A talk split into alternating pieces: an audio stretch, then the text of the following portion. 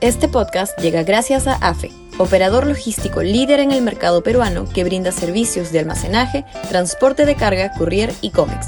Los puedes ubicar en www.afe.pe.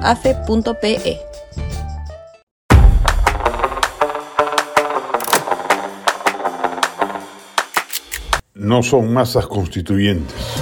Sudaca, Perú. Buen periodismo.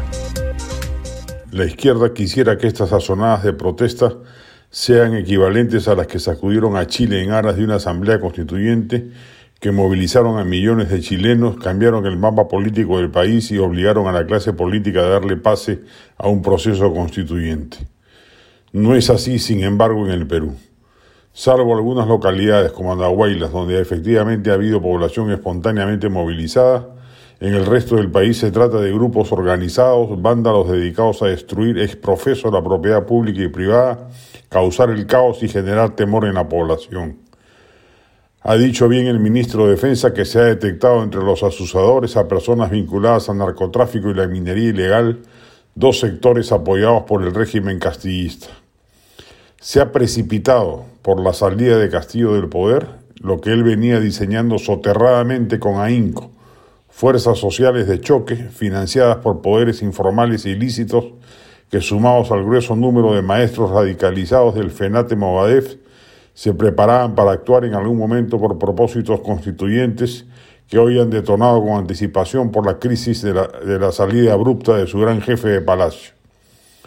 La vacancia de Castillo y su expulsión democrática del poder, se puede constatar con lo que está ocurriendo, nos han librado de una sonada social de gran magnitud preparada y financiada con minuciosa maquinación. Castillo no se iba a ir del poder sin incendiar la pradera, es lo que queda claro de lo que está pasando. La gran decepción, no obstante, de estas fuerzas destituyentes es que no movilizan sino a unos pocos miles de ciudadanos que, claro, causan daño. Para destruir el frontis de algunos medios de comunicación no se necesitan más de una veintena de personas pero que no deberían tener el impacto social y político que algunos temerosos les atribuyen. El gobierno de Dina Boluarte no puede ceder al chantaje de un pequeño grupo de violentistas desestabilizadores.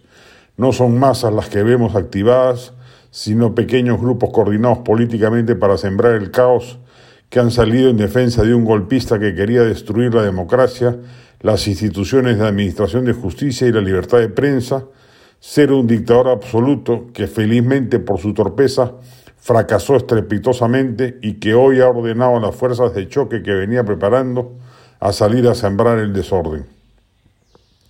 Nos hemos librado de una amenaza ya no solo para la buena marcha económica o para el buen funcionamiento del Estado, sino de un sujeto que desde el Estado mismo siempre quiso petardear la democracia y felizmente fue interrumpido legítimamente en ese proyecto cuyos coletazos vemos hoy día desplegarse, pero que con inteligencia y justa represión deberían estar bajo control en pocos días. Este podcast llegó gracias a AFE, operador logístico líder en el mercado peruano que brinda servicios de almacenaje, transporte de carga, courier y cómics. Los puedes ubicar en www.afe.pe.